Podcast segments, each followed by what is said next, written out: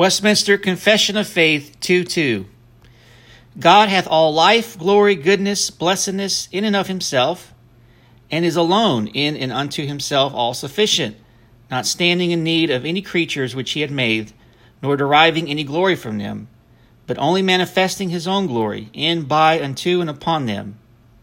He is the alone fountain of all beings, of whom, through whom, and to whom are all things, and hath most sovereign dominion over them to do by them, for them, and upon them whatsoever himself pleaseth.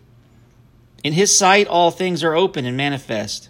His knowledge is infinite, infallible, and independent upon the creature, so as nothing is to him contingent or uncertain. He is most holy in all his counsels, in all his works, and in all his commands. To him is due from angels and men and every other creature whatsoever worship, service, or obedience he is pleased to require of them. This concludes the reading of Westminster Confession of Faith 2 2, brought to you by the Reign of Christ.com.